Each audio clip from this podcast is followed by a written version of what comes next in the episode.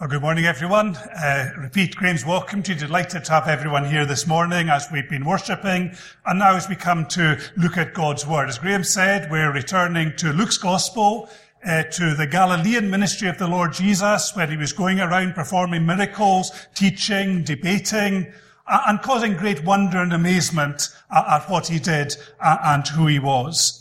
And we've got this, this morning an incident that is unique to Luke's gospel. It's not found in the other gospels. There are anointings of Jesus' feet by a woman in all four gospels, but the one in Luke is at an earlier stage in Jesus' ministry uh, uh, and also with a different focus from the ones in the other Gospels. So this is an incident that is only in Luke's Gospel. If you have a Bible, it'd be uh, good to turn to it. We, will put the words up on the screen, um, but as we go through, uh, it'll be good if you're able to follow it uh, in your Bible. So it's Luke chapter 7, uh, and we're starting to read at verse 36. Luke 7, verse 36.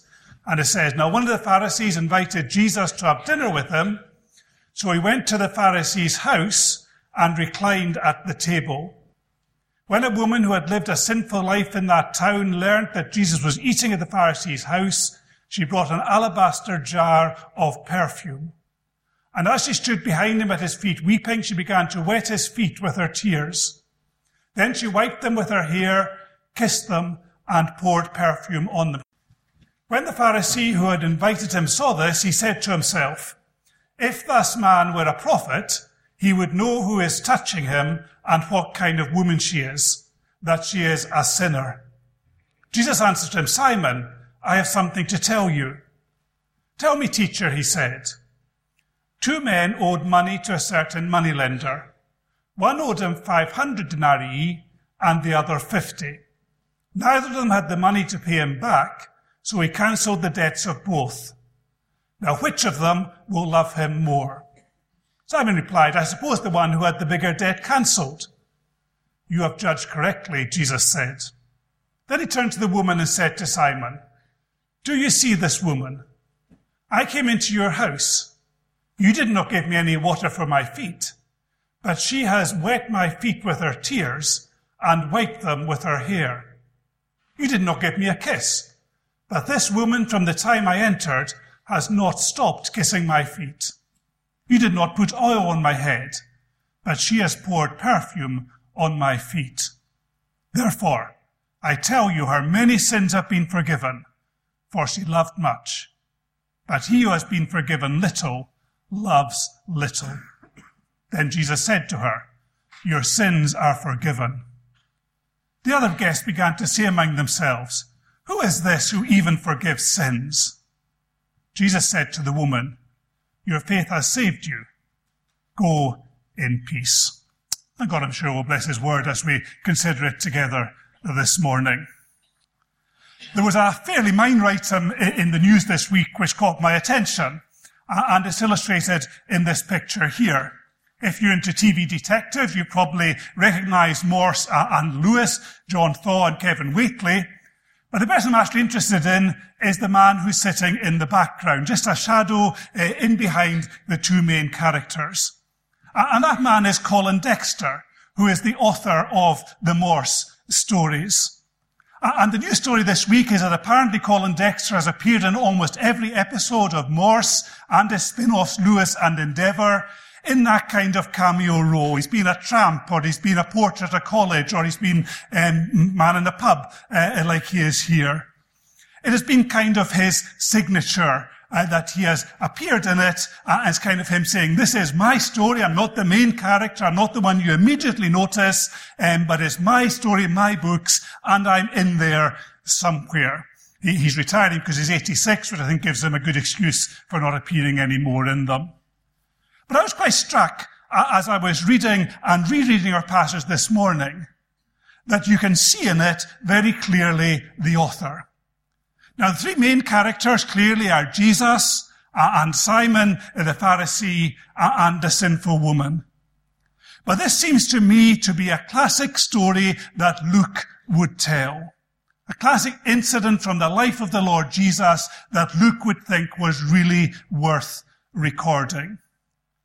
Now, that's not in any way to say that, that, that, the scripture isn't inspired by God. It wasn't God who inspired Luke uh, to write what he did here. But in the Bible, among the authors of the, the, the Bible uh, books, what God does is he does indeed with all our service for him. He, he takes the individual's character uh, uh, and their passions and he uses it to his glory. That is what Christian service is or should be about. God taking what he has given us and what he has put in our hearts and using it to glorify him. And that's very much uh, the case in the writers of our Bible.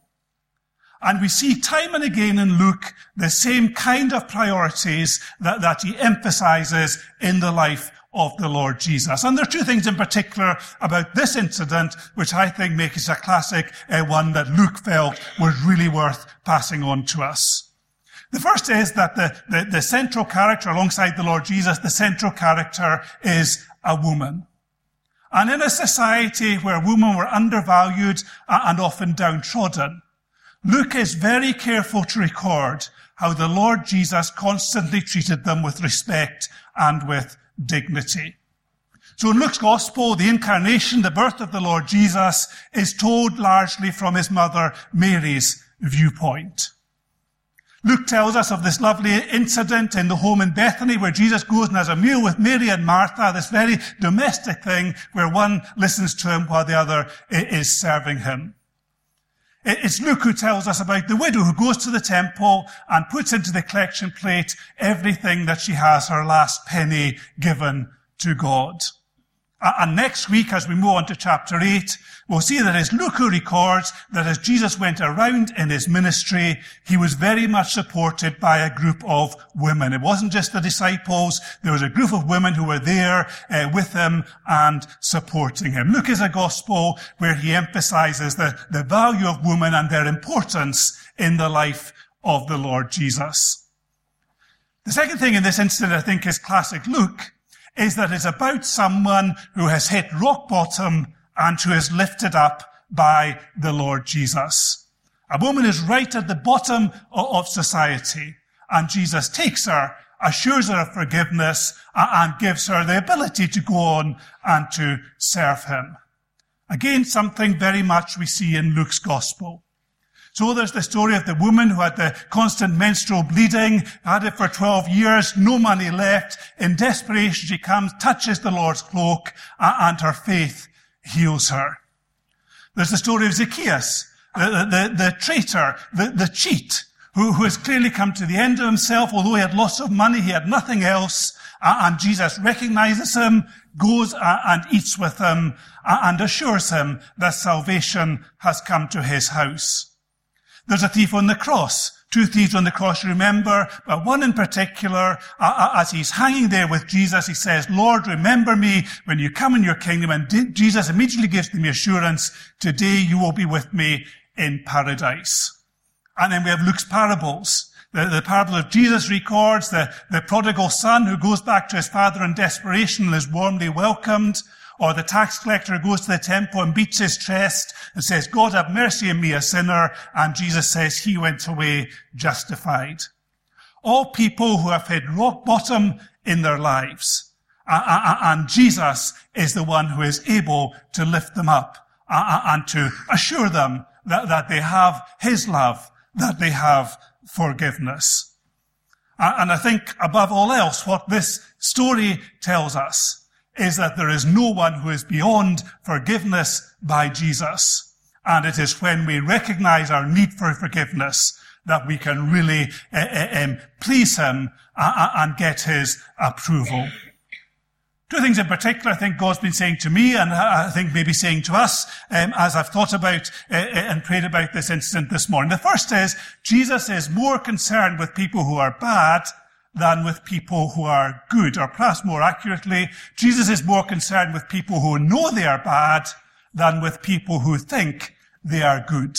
So in this story, we've got a woman who knows she's bad. She knows she's a sinner. We've got Simon who thinks he's uh, um, good and a righteous man, a Pharisee. Uh, and the one who Jesus is really concerned about is the sinner who knows her position before God. That's number one. And then the second thing I suggest we can get from this uh, incident is I can't start to become truly good until I recognize I am truly bad. In other words, until I recognize that I need forgiveness from Jesus and come to him for that forgiveness, I can't set out on a path that will allow me to be more like Jesus, to become truly good. Now we'll leave these two statements on the screen for just now and we'll come back to them uh, uh and you may see as we go along uh, their relevance. But I think it might be worth just walking through the story uh, and making sure we understand exactly what's happening in it. So as I said, Jesus is going around in his Galilean ministry. He's teaching. He's saying some things that are quite controversial. Beginning of December, we looked at the, the previous uh, verses in this chapter where he said really some quite startling things um, about the religious leaders of, of his day. And he's invited to the house of this man called Simon. Now, the first question that arises is, why did Simon invite Jesus to his home? Was it that he wanted to believe in Jesus? Was he just curious? Was it a kind of show? I'm an important person. Here's someone people like, so I'll invite him to my home. May have been some or all of these. May also have been, I think, that Simon wanted to show Jesus up and to correct some of the things he'd been saying. That Simon didn't actually believe that Jesus was who he said he was and who the people thought he was, and he wanted to correct him uh, and perhaps to rebuke him. Now, we're not told that, um, it's speculation, but what I think gives evidence for that is the way in which Simon treated Jesus when Jesus came into his home. Now, if I invite you to my home, you might reasonably expect when you knock on the door, I'll open the door, I'll, I'll say, come on in, can I take your coat? Uh, why don't you go and find a seat for a few minutes? Uh, uh, uh, and you feel as if you're quite welcome, hopefully, when you come to us. In Jesus' day, the way in which you felt welcome, if you'd been invited to dinner, when you came in, you got a, a kiss from your host, you were given some oil to wipe on your head because you're probably sweating, having been walking for a while, and you were given water to wash your feet with to get the dust off. Perhaps even if it was a wealthy person, someone would do that for you. But these were the basics that you would expect from any host. You invite someone to your house, you make sure they get a kiss, you make sure they get oil to uh, put on their head, you, you make sure that they get water so they can wash their feet. And Simon did none of these.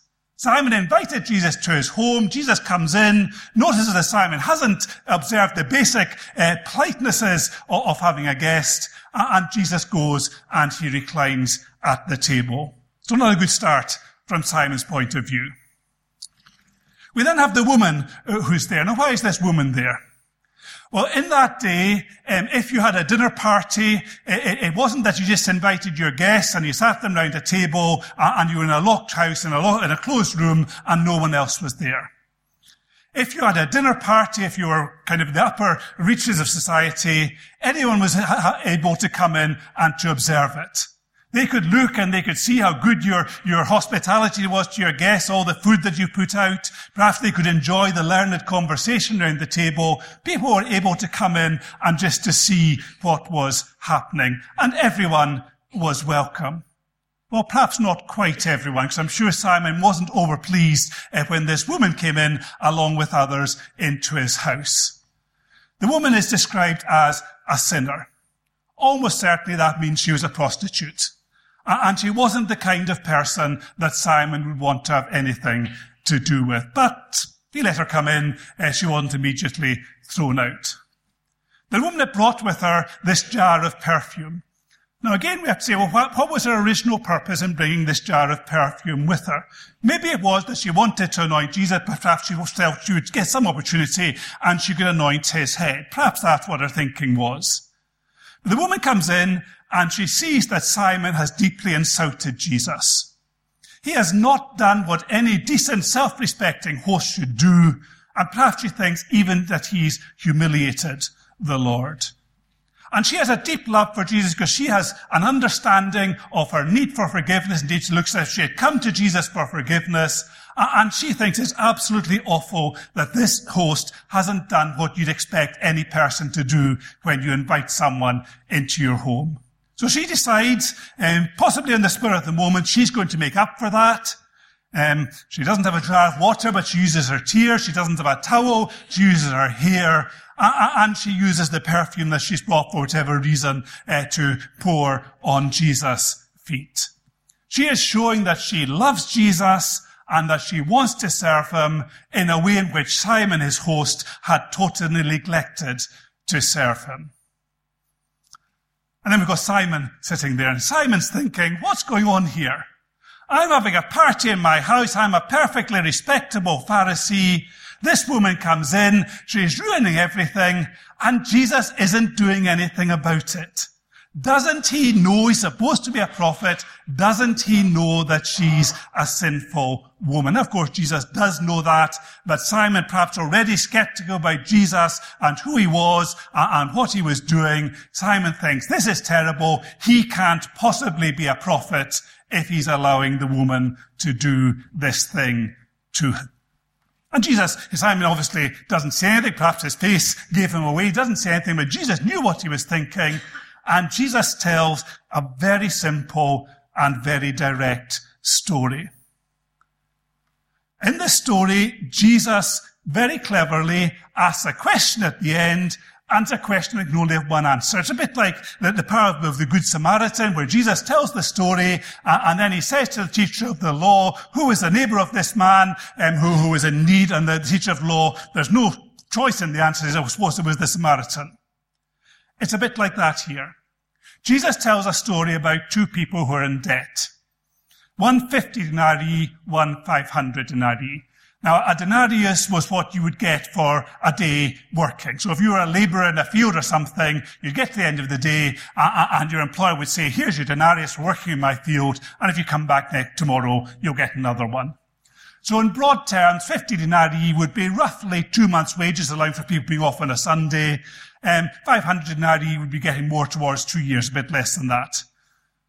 Two months wages, it's a big debt, but it's not an absolutely enormous debt. It's kind of debt you might think, well, possibly I could pay it off. Two years' wages, that is really serious for most people. That is an unrepayable debt. And the, the man who is owed the money in this case, he lets both of them off. And Jesus says to Simon, well, which of them is going to love him more? And as I said, there's only one answer. You're not going to say, oh, it'll be one who got the 50 uh, denarii let off. Of course, it's the one who was forgiven more, uh, uh, owes more to the, the, the uh, individual, and so loves them more when he's forgiven. And then Jesus uses that, and he points out what's happened in this situation. You've got a woman who's been forgiven, and who knows she's been forgiven a huge amount, and she really, really loves Jesus because of that. She knows the debt of her sin. She knows all the failure in her life. She knows she's hit rock bottom and been forgiven by Jesus. And because of that, she passionately loves him and wants to do whatever she can for him. You've got Simon. Now, Simon would have admitted he was a sinner, but would have thought, well, I'm not as much of a sinner as most of the other people round about. I'm a man who tries to do good. I'm a Pharisee. I try to keep the laws of the Pharisees. I'm basically a good man, although he would have acknowledged, uh, uh, as every Jew would, that he was sinful as well. Now, Jesus doesn't ever say that Simon was forgiven, uh, uh um, but if Simon thought he had been in some way forgiven, then he could see, well, perhaps I don't love quite as much of that woman because I don't think I've been forgiven as much as the woman. And so Jesus very pointedly gets across to Simon that what the woman has done is not something shameful. It's not something that he should be embarrassed about. It's something that really shows how much she's been forgiven and how much she loves Jesus. And then he kind of brings it home. He, he, he reassures the woman of her forgiveness. And the people are amazed. Now again, not entirely clear. The people are amazed in a kind of a, a good way. They think, wow, this is wonderful. He's, Jesus is able to forgive sin. Or is it people like Simon who are still a bit skeptical and say, well, who, who does he think he is that he's able to forgive her sins? But Jesus very clearly saying as the one who can forgive sins, that he is God. and he then, eh, eh, as I say, reassures the woman her sins are forgiven. So that's the story. Let's move on to the, the two applications, the two things I think we can get from it. Jesus is more concerned with people who know they are bad than with people who think they are good. Jesus' interest in this story is primarily in the woman. Now he does engage with Simon. He, he doesn't totally ignore Simon. He tries to help Simon to understand the error of, of his thinking. But his big concern is that he should be able to affirm to the woman that she's been forgiven. He talks twice about the forgiveness that, that she's received. He also talks about the faith that has saved her. Jesus' big concern is with the one who knows she's a sinner, who has acknowledged that sin, and who needs to be assured about her forgiveness.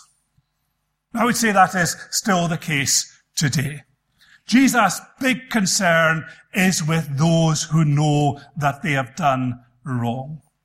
He said he'd not come to call the righteous, but sinners to repentance. And he still wants those who have hit the bottom, who know that they are wrong before God, to come to him and to experience his forgiveness.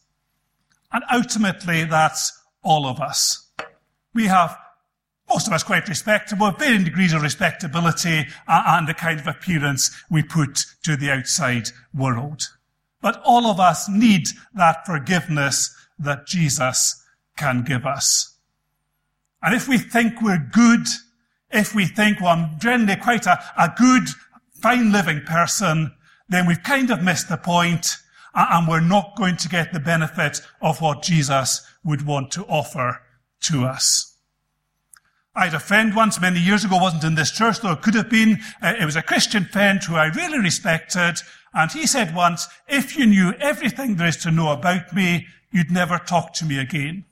And my immediate reaction to that was, I bet there is more that I'm hiding from you to be ashamed of than that you're not telling me. I think all of us, we wouldn't want everything about us to be open uh, uh, and to be seen by others. If I were to tell you everything about me, you would probably be very shocked and perhaps the other way around uh, as well. But what I do know is that Jesus does know everything about me. And Jesus isn't shocked. Jesus looks at my sin, looks at everything I've done that's wrong, and he has compassion on me, and he wants to give me forgiveness. And please don't think, I don't know if anybody in this position, please don't think you've come to church this morning, everyone around you looks good, and they're probably great Christians, and you're a kind of sinner sitting among saints. You're not. You're a sinner sitting among sinners, and we all need the forgiveness that Jesus offers to us. And he's able to do that, of course, because of his death on the cross, because he went to Calvary to take the sins of the world on himself. And for those who trust in him, and confess their sins to him, we can be sure that our sins are forgiven uh, and that he will lift us out of the, the gutter from the place we've got ourselves into. Uh, uh, and he will give us real meaning and reason in life and real hope for the future. Jesus is more concerned with people who know they are bad than with people who think they are good. Then the second lesson, I can't start to become truly good until I recognize I am truly bad. Now again, Simon, man who thought he was good. Man who thought he, ha- ha- he was religious. He, he, he was above people like this woman who come into his house. He did his best to, to live a good life. Uh, and he didn't really, it appears, recognize uh, fully the sin in his life. Woman, very aware of her sin, very aware of how wicked she had been but got on the right road to becoming truly good by confessing our sins, by trusting in the Lord Jesus, and by choosing to follow him. I can't start to become truly good until I recognize I am truly bad. And when I recognize that, uh, and when I put my trust in Jesus, then there should be in me that love for Jesus that this woman had uh, and displayed so much. And it is when we love Jesus and when we really want to serve him because we know what he has done for us and the forgiveness that we have in him that we can start to become like him and to be uh, on the path at least to becoming truly good. It is in loving Jesus and in wanting to serve him and to follow him that God is able to take us uh, uh and to make us more like his son. And that is seen particularly in the way we deal with other people.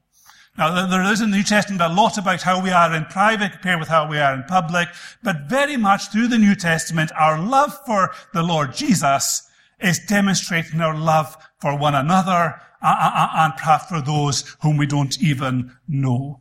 Love for Christ is seen in love for others. And the forgiveness we've experienced through Christ should also be seen in the forgiveness that we offer to others. I think the challenge for some of us this morning is have we recognized just how bad we are without the Lord Jesus? I think in some ways it's a particular challenge for those of us who've grown up in church, in Christian families, who've known the truth of the gospel all our lives, and perhaps can easily take them for granted and not recognize just what we would be if it wasn't for the Lord Jesus. We need to understand our sinfulness before we can truly follow Jesus and have the love for him that we should. There's another story in the news this week, rather more significant than the one I referred to earlier. This lady was Jill Saward. Jill Saward died this week at the relatively young age of 51. 30 years ago, Jill Saward was brutally raped uh, and abused in what became known as the Ealing Vicarage uh, robbery. There were thieves burst into her house uh, uh, and beat up her father and her boyfriend and raped her. And to make things worse, when the case came to trial, the, the, judge made a statement that said, well, she didn't really suffer very much trauma, and he gave a very lenient sentence to those who had raped her. Now, was totally wrong what he said, and totally wrong in his sentence. He gave a much harsher sentence to someone who had been involved in the robbery and hadn't actually been involved in the rape. Jill Saward has probably done more than anyone else in this country um, to help the position of women who've been raped and how they're treated, particularly by the police and the judiciary. But she's also a Christian, and she became known particularly for the forgiveness that she offered. As a Christian, she believed the right thing was to be able to give forgiveness even to those who had done such an evil thing. She actually met one of the robbers, not one once she her, the other robber, she met him later and expressed personally that forgiveness to him. Someone who knew God's forgiveness and was willing to put it into practice and to show her love for the Lord Jesus to others. Jill Saward's father, who was the vicar, who was also uh, very seriously uh, injured in that attack, was Michael Saward. And Michael Saward, as well as being a, a Christian minister, was a very fine hymn writer. And I want to end with the words, some of the words from one of his most famous hymns, which I think really sums up a lot of what we've been talking about this morning. These are the words of Michael Saward. Lord of the cross of shame, set my cold heart aflame with love for you, my Saviour and my Master, who on that lonely day bore all my sins away and saved me from the judgment and disaster.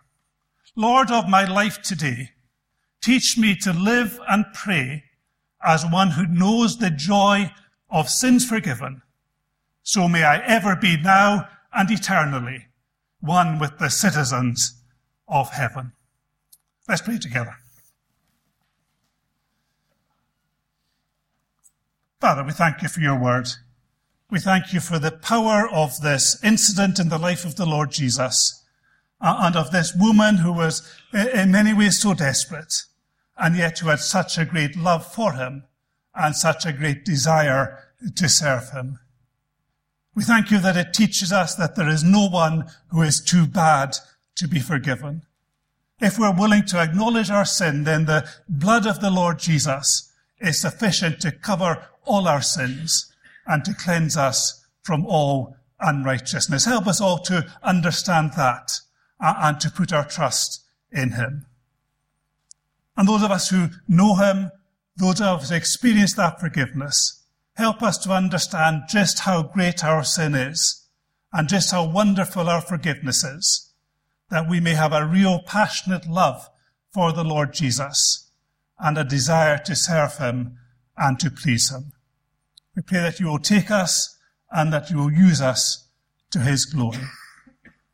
We thank you for our time together. We pray that now as we come to share communion and to remember again the death of the Lord Jesus, that you will help us to understand just a little bit more of what the cost of forgiveness for our sins was uh, uh and to love him a, a bit more too. We ask for your presence. We give your thanks in Jesus' name. Amen.